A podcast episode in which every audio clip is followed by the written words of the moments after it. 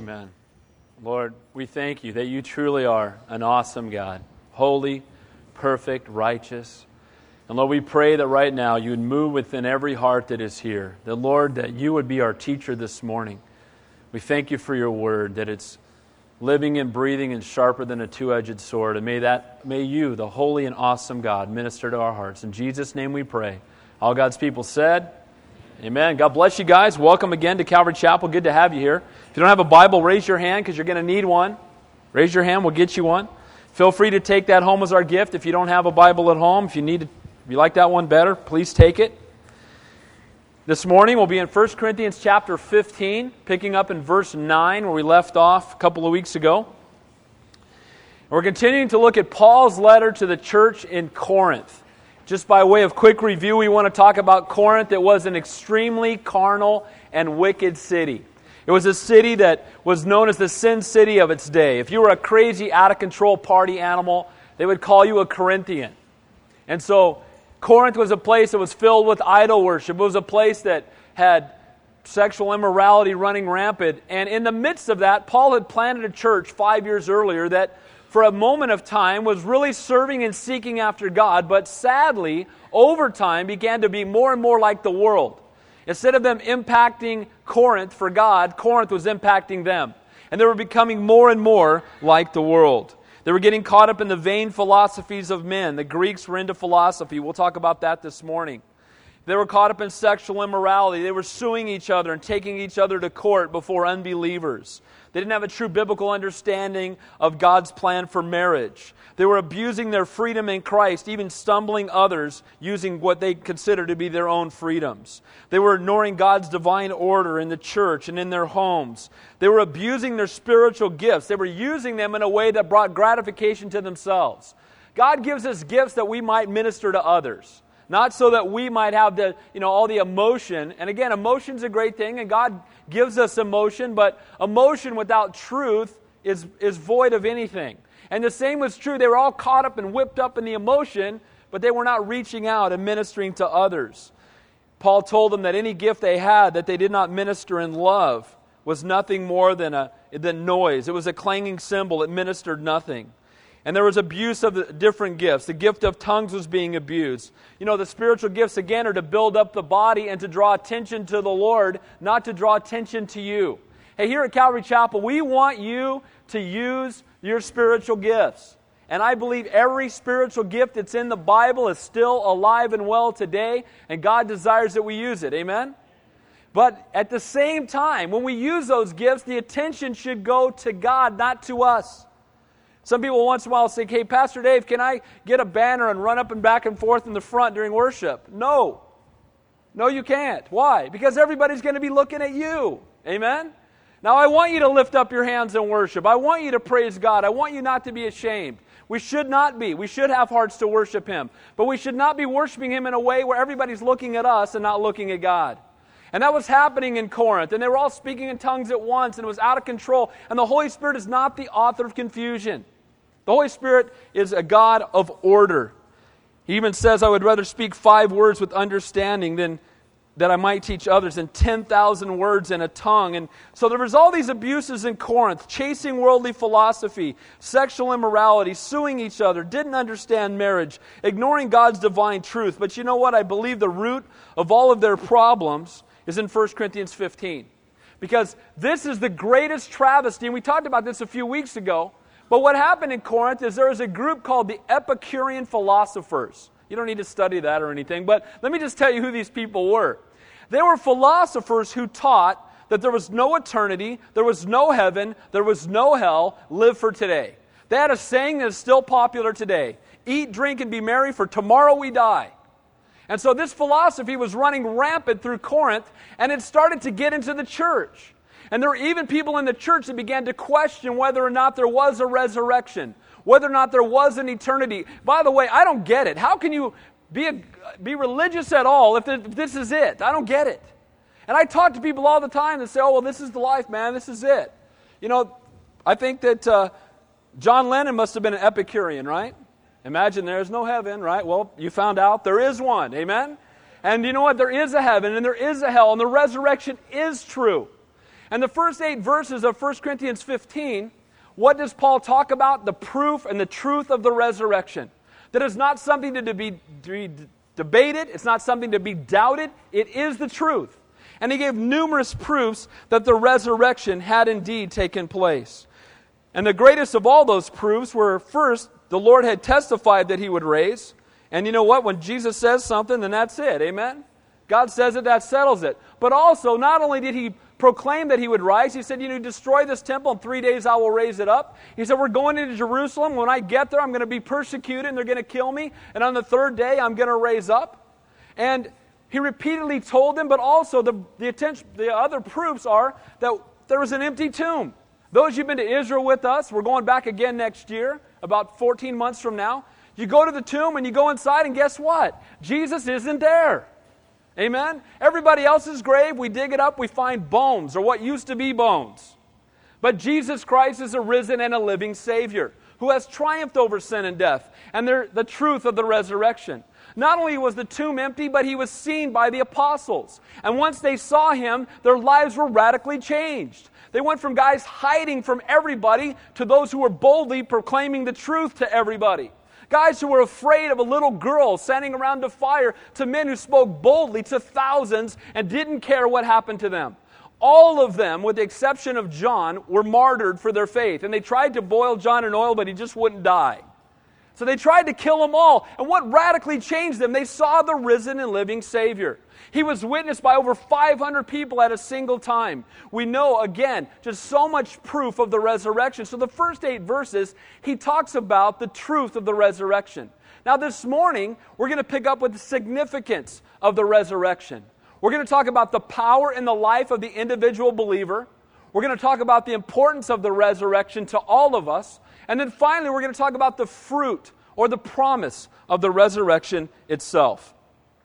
So I titled the message today, The Significance of the Resurrection. And we're going to pick up in verse nine, looking first at the power of the resurrection in the life of the individual believer. Let's begin in verse nine. He's just shared with them the truth of the gospel, the truth of the resurrection. Of course, the gospel is a key component of the res- of the gospel itself. And now this is Paul speaking, and he says in verse nine, "For I am the least of the apostles." Now, you need to understand, these were not words of false humility. You ever meet people like that? Yeah, I'm no good. And they tell you that because they want you to tell them, no, no, really, you are good. And that, that's not Paul's heart at all. Paul truly believed that he was the least of the apostles. Now, if we look at it from an outward statement, we'll realize that Paul himself was probably the greatest of all the apostles.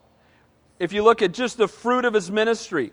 But it's interesting to see Paul, because Paul, his name means small or little or least. And prior to his salvation, his name was Saul, which means demanded of or highly acclaimed. So he went from being highly acclaimed, demanded of, to little or least. And as Paul continued in his faith, he continued to become more and more humble. The more in love he grew with God, the more he came to know God, the more humble it made him. Now, if you're if you've been a Christian and the longer you're you're walking with God, you become more and more arrogant and self-righteous, you need to repent. Amen? Because that's not, it doesn't make you sick when you see people walking around self-righteous. Hey, who am I apart from Christ? I'm one beggar leading another beggar to the bread. I'm a sinner saved by grace, and so are all of you. Amen? And so we need to be more humble, and we see it very clearly because here he says, I'm the least of the apostles. Later he would say, I'm the least of all the Christians. And then after that, finally in First Timothy, he would say, I'm the chief of sinners. So the more he grew in his faith with God, the more he realized how desperately he needed God. And that should be every one of our hearts. Not thinking we've arrived. Well, I'm a Christian thirty-five years. I got it nailed. You're new. I'll fill you in, right? Yeah, I used to be real excited about God when I was new too, but you'll relax at some point, right? Hey, we ought to have zeal and more zeal and more humility the more we walk with God. And Paul was an example of that. The longer he lived, the more he grew spiritually, the more he became aware of his own sin and his desperate need for the Lord. In the light of his holiness and his infinite grace, spiritual p- maturity produces humility and brokenness, not arrogance and a self-righteous attitude.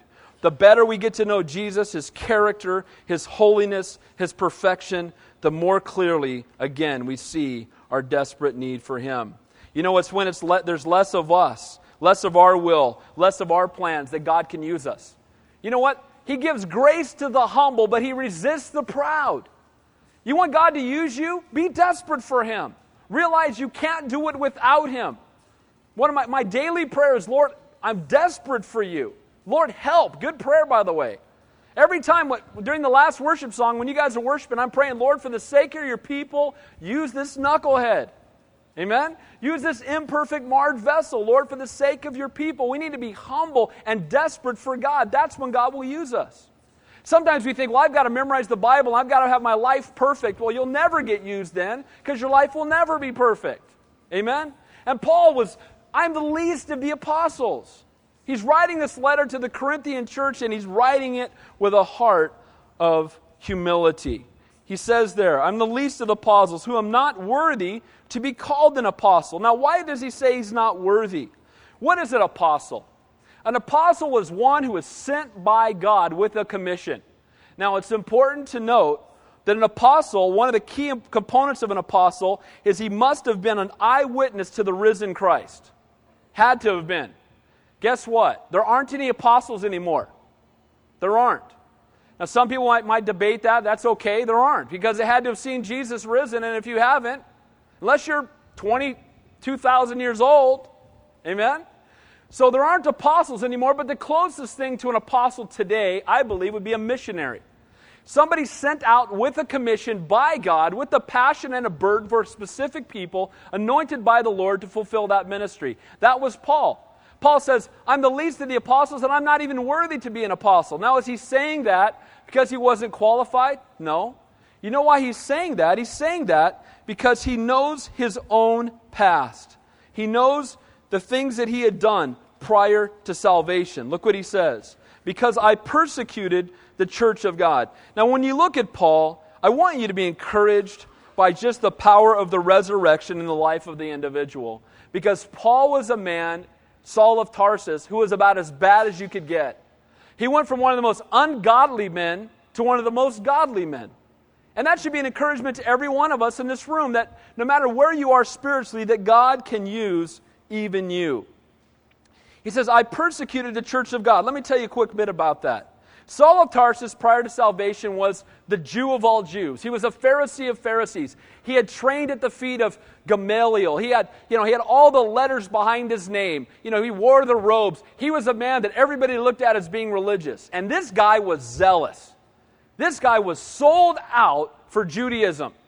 And he was so sold out that when Christianity started to rise up, he went and got letters to give him the approval to go out and go out and hunt down the Christians and drag them back by any means necessary to either have them martyred or have them thrown in prison.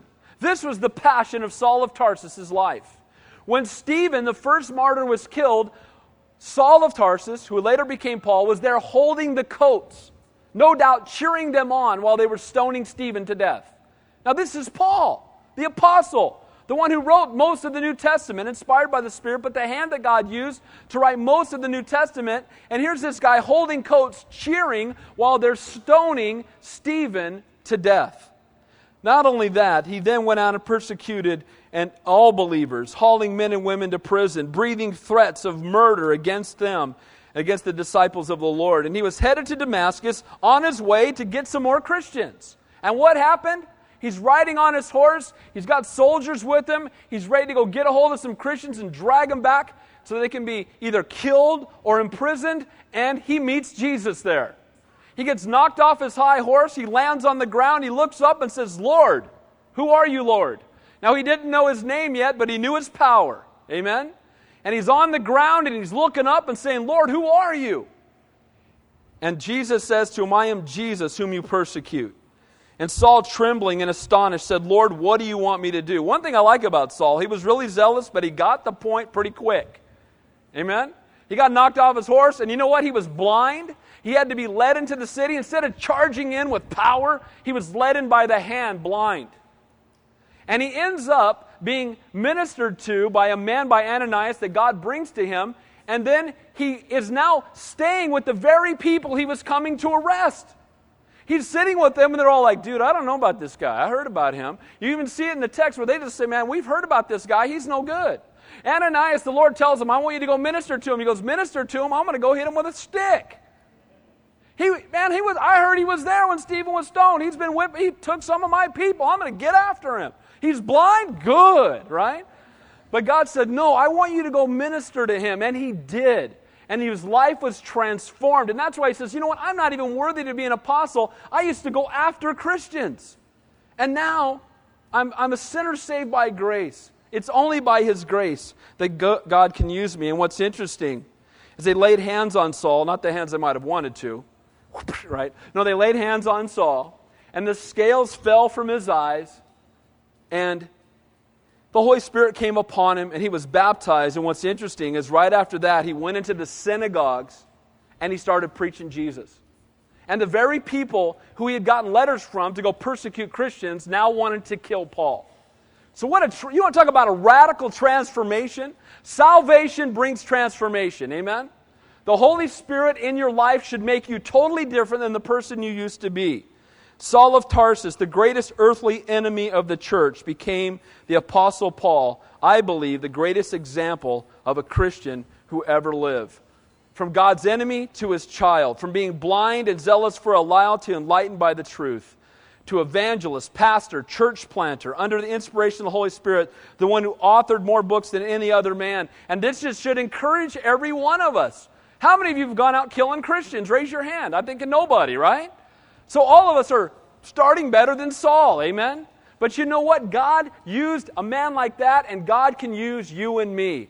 But it's the power of the resurrection in the life of the believer that transforms us. And Paul's life was radically impacted by the grace of God. Verse ten, but by the grace of God, I am what I am. Paul gave the grace of God all the credit for the change in his life. He was a changed man, forgiven, cleansed, full of love, when he was once filled with hate.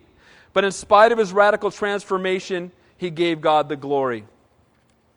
You know, God was long-suffering with Saul. Have you ever looked at somebody and thought, why doesn't God just smoke that guy? Am I the only person that's ever thought of that? You see somebody on T V and you're like, Lord, just, just nuke him. Just have an A-bomb lander in his house, right? Every time you see an Osama bin Laden tape, you know what I mean, right? And you see stuff and you think, but you know what? God is gracious and merciful and long-suffering, and aren't you glad he's long-suffering with you? Amen? We want justice for everybody else and mercy for us. Amen? Smoke that guy, be patient with me. Amen? And so often we don't understand God's full and ultimate plan, and we need to learn to trust his will, because God, if you had looked at Saul, they thought, Lord, why don't you smoke this guy? God said, I'm not done with him. I'm going to use him in a mighty way. I've got great plans for his life. Don't stop praying for those people that are persecuting the church right now. Don't stop praying for the people in your life that are so contrary to God. Know that God can radically transform their lives and use them in a mighty way. His grace towards me was not in vain, but I labored more abundantly than they all, yet not I, but the grace of God. Paul said, you know what? His grace towards me changed me. Once he understood God's grace, it produced good works and a heart for ministry. Paul's radical salvation produced a radical transformation. And it says here that he labored more than any of the apostles, and that's absolutely true. Have you ever followed the life of Paul? I get tired reading about what he did. You start reading, he went to this ship, and this missionary journey, and then a shipwreck, and then this thing, and got stoned to death, and got back up, went back in the city, and then they whipped him, and they put him in prison, and then he didn't eat. And, it, and you're thinking, man, I'm tired reading what happened to this guy. And often we want the testimony of Paul without the tests of Paul. We want to be used mightily by God, but Lord, don't have me go through any difficulty. Because that's where, without a test, there can be no testimony, and difficulty is an opportunity for God to work. And we need to learn to understand that. And Paul, understanding God's grace, realized that all good in him was only by the grace of God. It had nothing to do with him. Paul's heart wasn't, man, look how much I've improved. Look how many good things I've done. Man, I'm pretty sweet. God's blessed to have me, right? And sometimes you see that in believers. Man, I'm growing so much. I'm reading my Bible more. And again, we should read the Bible. We should do those things. But understand this. We don't pray, give, study, and do good works so God will respond to us. If you're doing that, you've missed it. I need to pray more so God will respond to me. I need to read my Bible more so God will hook me up with some favors. Maybe He'll bless me and give me the promotion if I read my Bible more. You know, I should go to church on Sunday every week because, you know, then I'll have some, you know, I'll put it in the brownie point with the Lord. When I pray, He'll hear me better. You know what? We don't pray and give and do good works so God will hear us, so we can find favor with God. We pray, we study, we give, we do good works in response to what He's already done for us. Amen? He's already done it. And what He's already done should prompt us, man, Lord, You're such a gracious, a loving, and a merciful God. How can I not gather with Your people? How can I not praise You when I wake up in the morning? How can I not begin my day in Your presence? How can I not seek Your face for every decision that I make in life? Lord, in response to what You've already done, how can I not come after You with my whole heart? Remember, it's not faith or works, or faith plus works. It's faith that works. Amen? Faith in God produces works. It produces a transformed life. And grace shouldn't produce passiveness, but boldness. You know what? I want to say this really clear. Guys, do you know that we're going to heaven? And do you know your life is but a vapor? And do you know that Christ could come back tomorrow? Do you know that? What's the answer? Amen. So guess what? Why are we so ashamed? Why are we so afraid? Why do we dial down the gospel? You know, it's so sad because the world is dialing up the lie to the ten, to volume ten, aren't they? Everything in the world. Take God out of this. Take God out of that. Shut those Christians up, right? You know what? Every time something like that happens, it makes me want to say one thing. Charge. Amen? Because you know what? When this time has come and passed, only what we've done for Christ will last. Nothing else is going to matter. And that grace should produce boldness, not passiveness. Not the, I got my get-out-of-hell-free card, I'm good.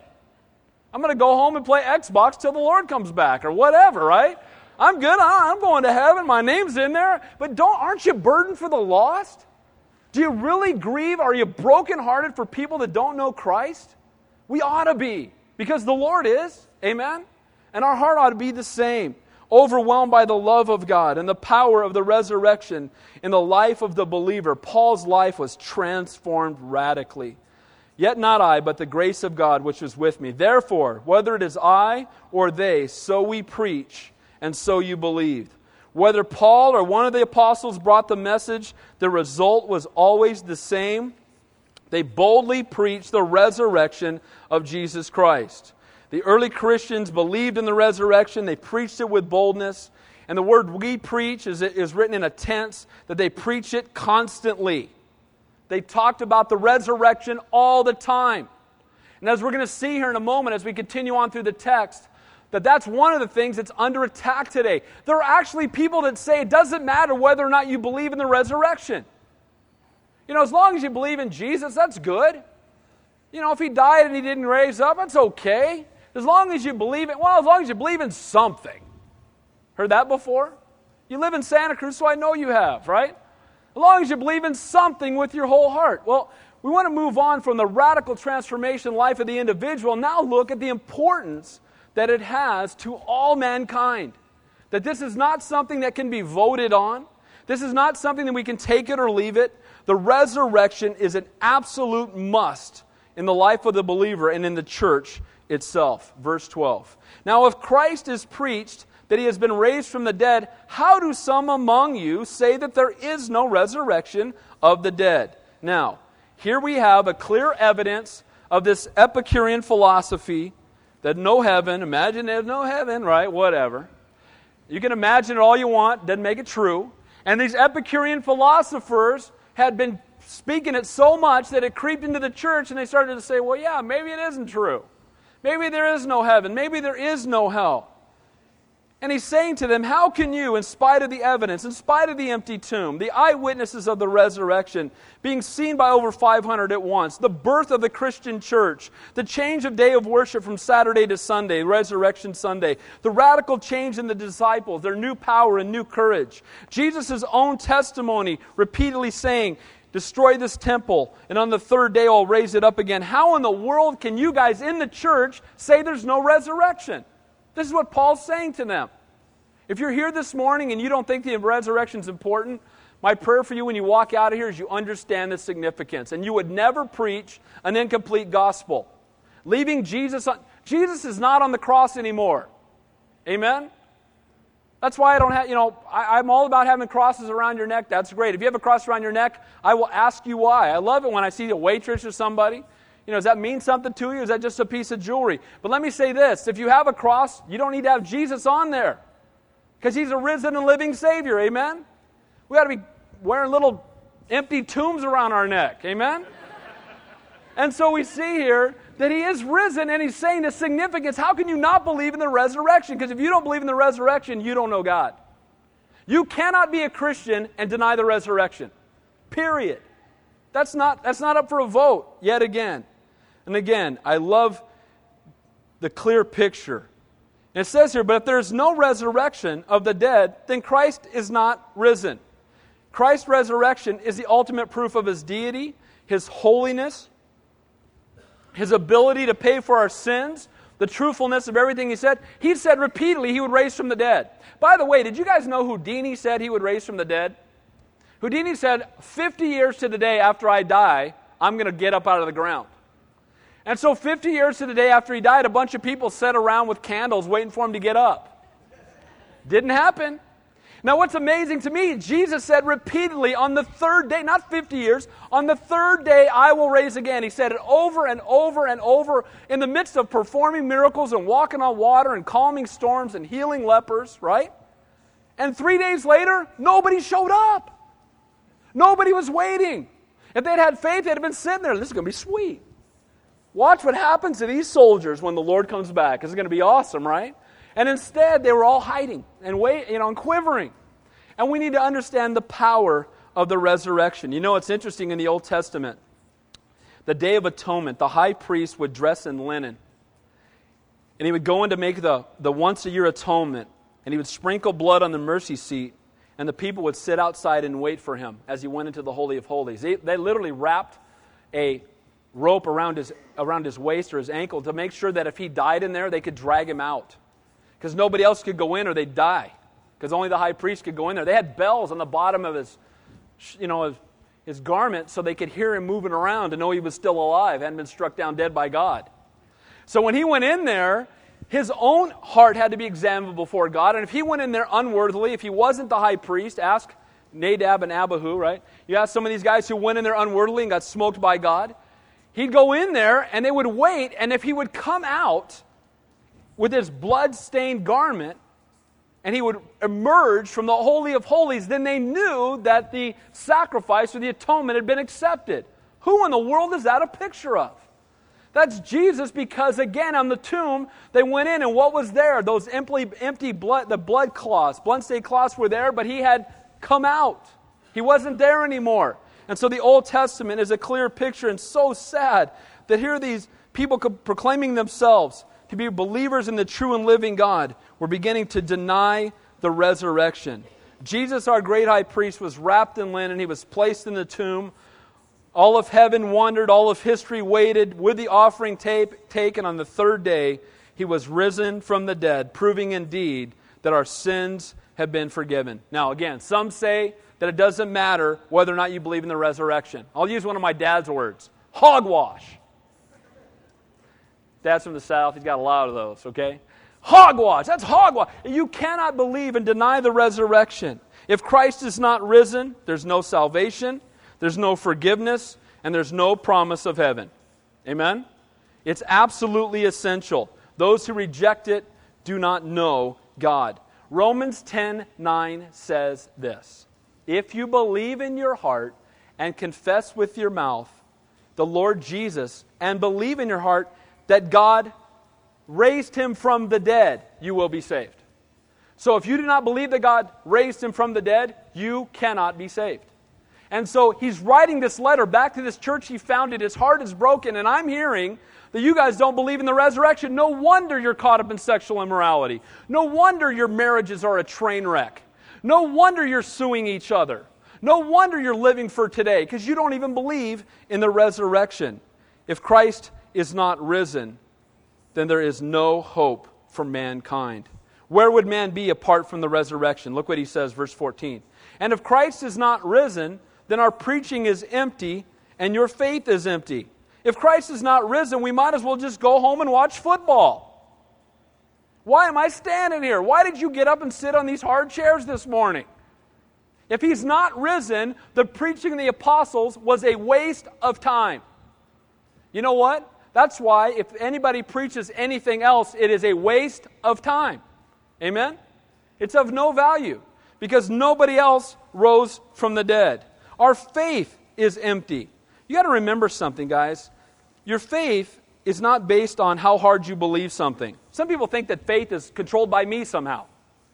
The more I believe, the stronger it is, right? If you believe the world's flat with your whole heart, right? You're wrong. Amen? If you believe with your whole heart, there is no gravity, and you step off a building, what's going to happen to you? Ah, splat, right? I mean, it doesn't matter how hard you believe it. That doesn't make it true. Your faith is not based on how strong you believe it. It's what you place your faith or who you place your faith in. Amen? That makes it valid. That makes it worth something. And if Jesus is not risen, our faith is worthless. But He is risen, as we're going to continue to see. You can believe it with your whole heart, but you'll still be wrong. What about Muhammad or Buddhism or good works will lead you to heaven? There are many paths to God. You can believe that with your whole heart. It's wrong.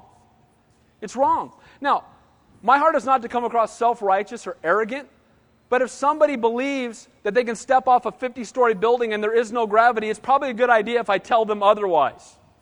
Amen?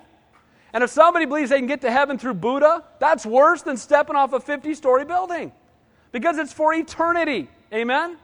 And Buddha's dead. And Muhammad is dead. And all the founders of Mormonism and Jehovah's Witnesses and every other cult that's come along and Christian Science. L. Ron Hubbard proclaimed himself to be God. Church of Scientology. How did that work out? He's dead. If your God dies, that's not good. Amen? I used to worship him, but he died. It's like buying a pet, right? He died. Well, I'd get another one, right? That God died, got to get another God. And L. Ron Hubbard died. Whoops. And the sad part is that people still follow that. And if your God is dead, your faith is empty. Your faith is futile. You have you believe in nothing. I'm praying to a dead God. You might as well just scream down a well because it's worth nothing. Your faith is futile if Jesus Christ is not risen. As we're going to see in a moment, we all know He is risen. Look, he says, yes, and we are found false witnesses of God because we testify of God that He raised up Christ, whom He did not raise up, if in fact the dead do not rise. You know what? Not only is our faith empty, but in light of the fact that he, if He's not risen, then we're just a bunch of liars. Then everything we say is a lie. And we're, we're no better than the cultist. But again, praise God, the significance and the difference is that our God is indeed a risen and a living Savior. For if the dead do not rise, then Christ is not risen. If you're listening to the Epicurean philosophers, if you're listening to people today that say there is no life after death, if you're listening to John Lennon's song, Imagine There's No Heaven, and you believe that garbage, then what you're believing is a lie. And if there is no resurrection from the dead, then we have no hope. We have no hope. There's a good reason why I'm not going to stop right around here. Can you imagine? No, we have no hope if there's no resurrection. God bless you guys. See you next Sunday. Let's keep reading. Paul doesn't leave them there. Look what he says. If Christ is not risen, look, it gets, gets worse. Your faith is futile and you're still in your sins. So if Christ is not risen from the dead, guess what? You're all sinners bound for hell. Oh, Pastor Dave, that's heavy. But that's the truth apart from the resurrection. Amen? That's why when people say, well, whether you believe in the resurrection or not, it's not a... No, it's a big deal. I'm still in my sins. I'm separated from God. I have not been saved. I have no hope of eternal life. And it turns Jesus into a false prophet.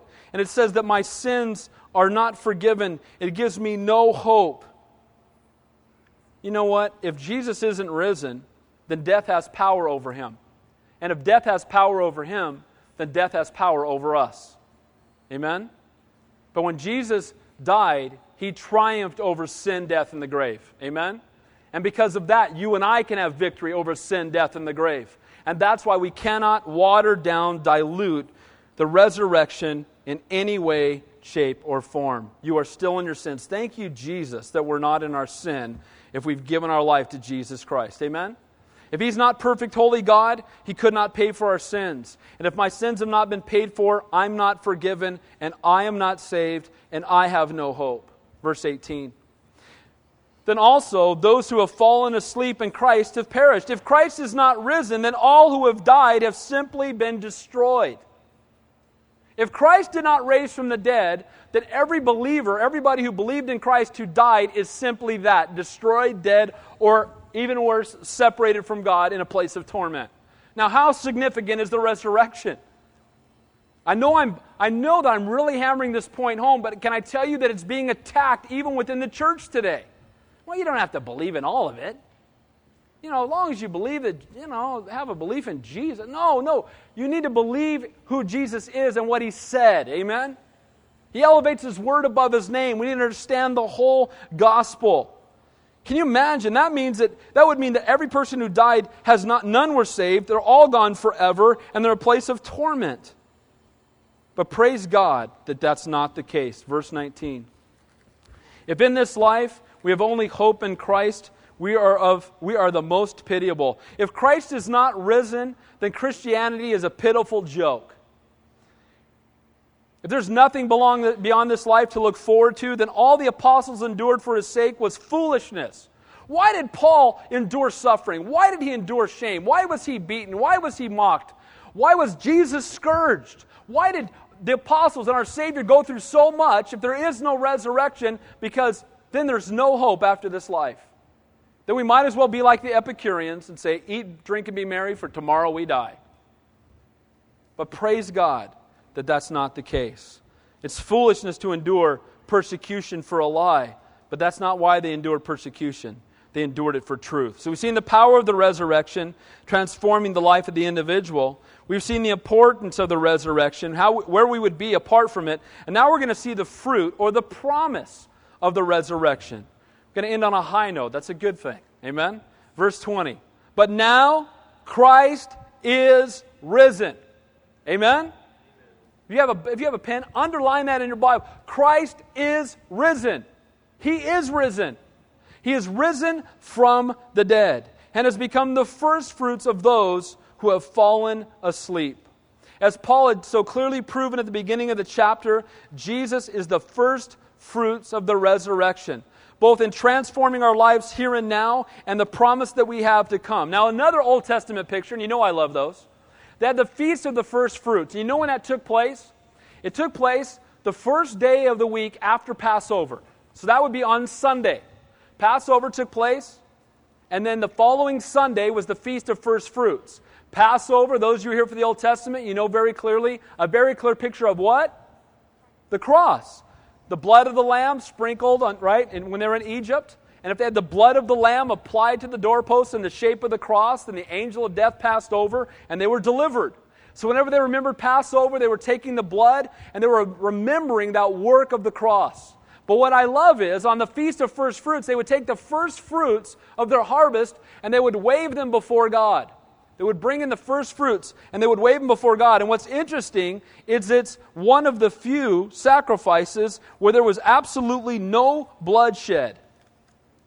Now let me tell you why. Because that Sunday after Passover is Resurrection Sunday. And it's not by chance that Jesus, the first fruit of the resurrection, rose from the dead on the Feast of the First Fruits. On the very day when they were waving things before God of things to come, Jesus Christ rose from the dead. And what I love about this is that no longer, there was no sacrifice needed on the Feast of the First Fruits because the Passover had just taken place. And you know what? There's no more sacrifice needed for us because the cross has taken place. Amen? We're not dragging lambs in here anymore. Aren't you glad? I'm really glad. I think I'd be doing something else for a living, right? Dragging lambs in here and spreading blood. No, thanks. I, praise God, I live in the New Testament times. How about you? Amen? And so praise the Lord, because of that, there was no blood in that offering because there's no blood to be shed anymore because Jesus Christ paid the price. And praise God, He is the first fruits. Now it says there, for since man came death by man, also came the resurrection of the dead. For as in Adam all die, even so in Christ all shall be made alive.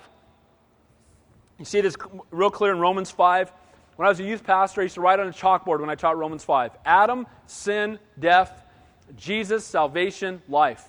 We were all born into Adam. When you were born of your parents, you were born into Adam, right? The first man, right?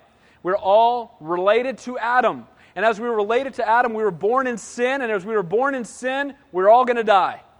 But the good news is, in Jesus Christ, we are born again. Amen? And we've been born again. We've been saved. We've been set free from sin and death. And we have eternal life.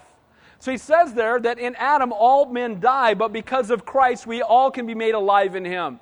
So Adam, sin, death; Jesus, salvation, life. And that's what these two verses talk about. Because in Adam all men die, but in Christ we all can be made alive. But only if our faith and our hope is in him. Verse twenty-three.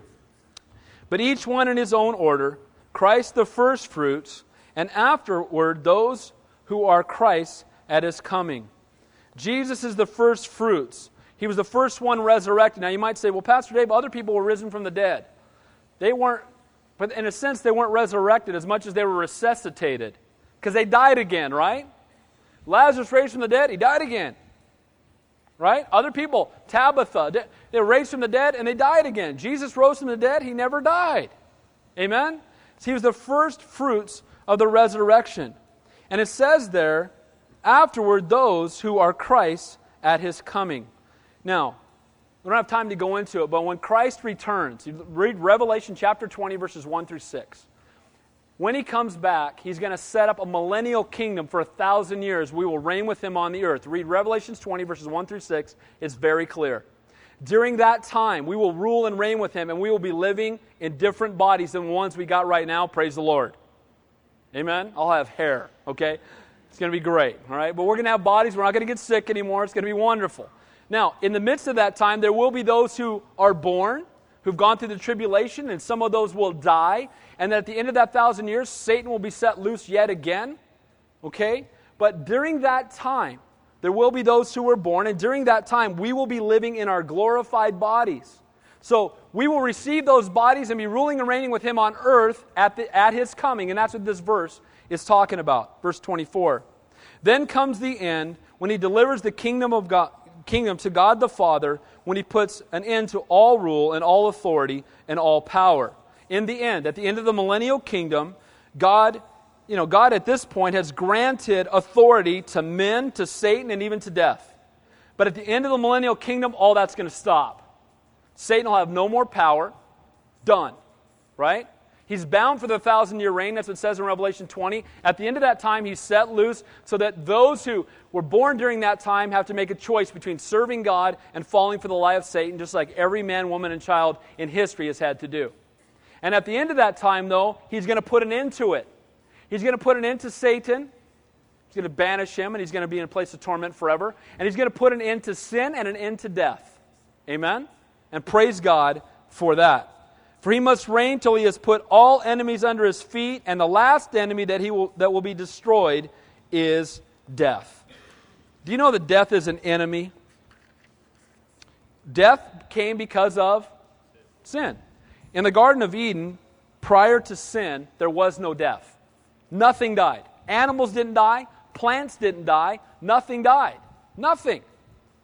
Incredible. But then when sin came, everything started to die. Thorns and thistles came about. Jesus, or God the Father, literally killed an animal and took skins and covered up Adam and Eve after they had sinned, right? The, sh- the shedding of blood for the covering of sin. First, first thing that happens right off the bat in Genesis, a picture of Christ.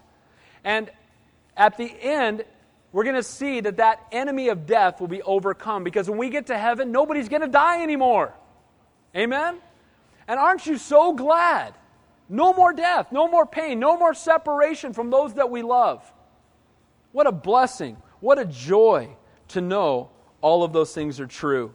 Death is an enemy, but Christ defeated death at the cross, and it will be destroyed at the end of the millennial reign when we will, no one will die anymore. Verse twenty-seven, for he has put all things under his feet, but when he says all things are put under him, it is evident that he put all things under him. Who put all things under him is accepted. You know, all things are put under Jesus with the exception of one thing, the Father.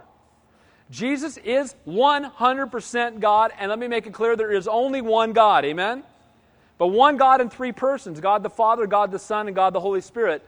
And the Bible clearly teaches us that Jesus will always be the Son, even in eternity. The Holy Spirit will always be the Holy Spirit in eternity. The Father will always be the Father, even in eternity. And yet there will always be only one God, even in eternity. Amen? Does that give you a headache? Gives me a headache.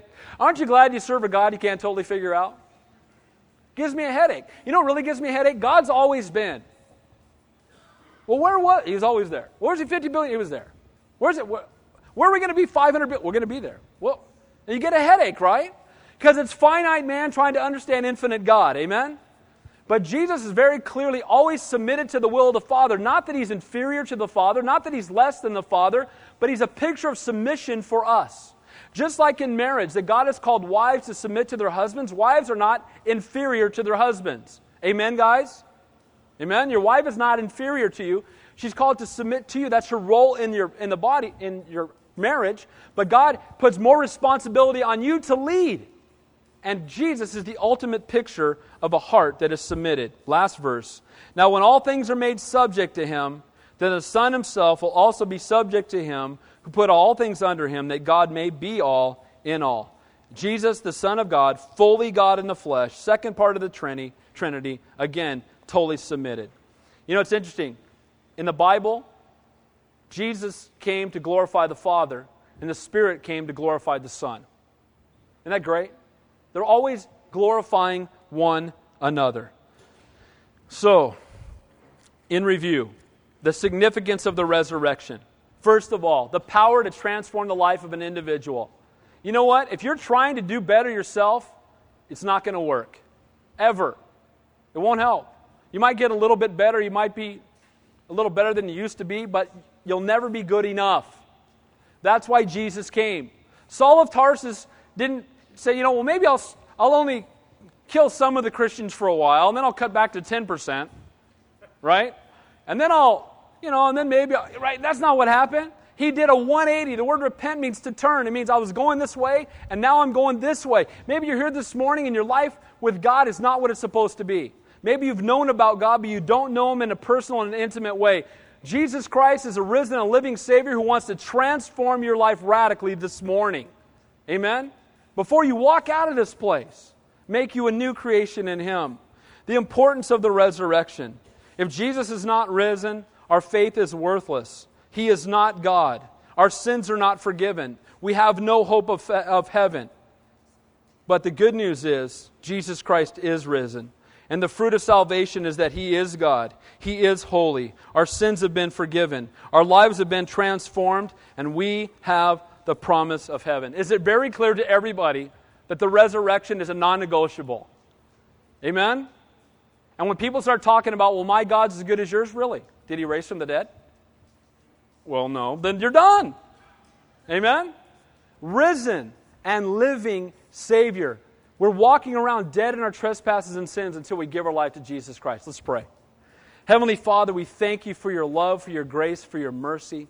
We thank You that You are perfect, holy God, that You sent Your Son. And we thank You that Your Son is a risen and living Savior. Lord, I pray for anybody here this morning who has never given their lives completely to You. Maybe they've come to church. Maybe they've even considered themselves a Christian in the past, but they've never truly come with a confessing heart, repenting, not only believing that You died on the cross, but that You rose from the dead, and asking You to come into their life. Lord, I pray if there's even one person here this morning, they would not leave here without giving their lives completely to You, without asking You to come into their lives and make them new creations in You. And I'm not going to take a lot of time with this. With every head bowed, those of you who know the Lord, pray for those who don't. In a room this size, there are no doubt some people here that don't know the Lord. But salvation doesn't come by you trying harder and going to church enough. It comes simply by you confessing that you're a sinner in need of a Savior and asking Him to forgive you, believing that He is risen from the dead. And if you believe that and you want to walk out of here with the assurity of salvation, all you have to do is pray a simple prayer, and I want to pray that with you. But the Bible says, if you confess Me before men, I will confess you before My Father in heaven. If you deny Me before men, I will deny you before My Father in heaven. So if it's your heart to know for sure that you're going to heaven, to know for sure that you've been made a new creation in Christ, I want you to simply do something. Just raise your hand and say, please pray for me. I want to give my life to Jesus. Is there anybody here at all? God bless you. God bless you. Anybody else? Don't leave here without the Lord. He loves you so much. Anybody else? Let's pray. Everybody pray with me with these who raise their hands. Let's pray together. Dear Heavenly Father, we come to you this morning, and we confess that we are sinners. We ask you to forgive us for our sins, to make us new creations in Christ. I believe that Jesus Christ is God, that He paid for my sin on the cross, and that He proved Himself to be God by raising from the dead. Help me, Lord, to walk with you.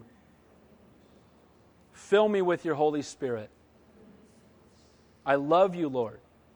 I thank you for forgiving me. In Jesus' name, amen. Amen. Praise the Lord. Praise the Lord. Amen. All right. This morning, we're now going to go to a time of communion, appropriately enough, in remembrance of the cross and His resurrection. We don't have membership at Calvary Chapel. In a moment, the worship team is going to start playing. Just come on up, grab the elements, and go back and sit down and take communion. Remember this, communion is a remembrance of the cross. The, the juice is a representation of the shed blood, the blood that paid the price for you and I. And the bread is a representation of His body that was broken for us. Now, when we take communion, three things take place. We look back to the cross, remember what Christ has done for us. We look within our own hearts and examine our own walk before God. A time of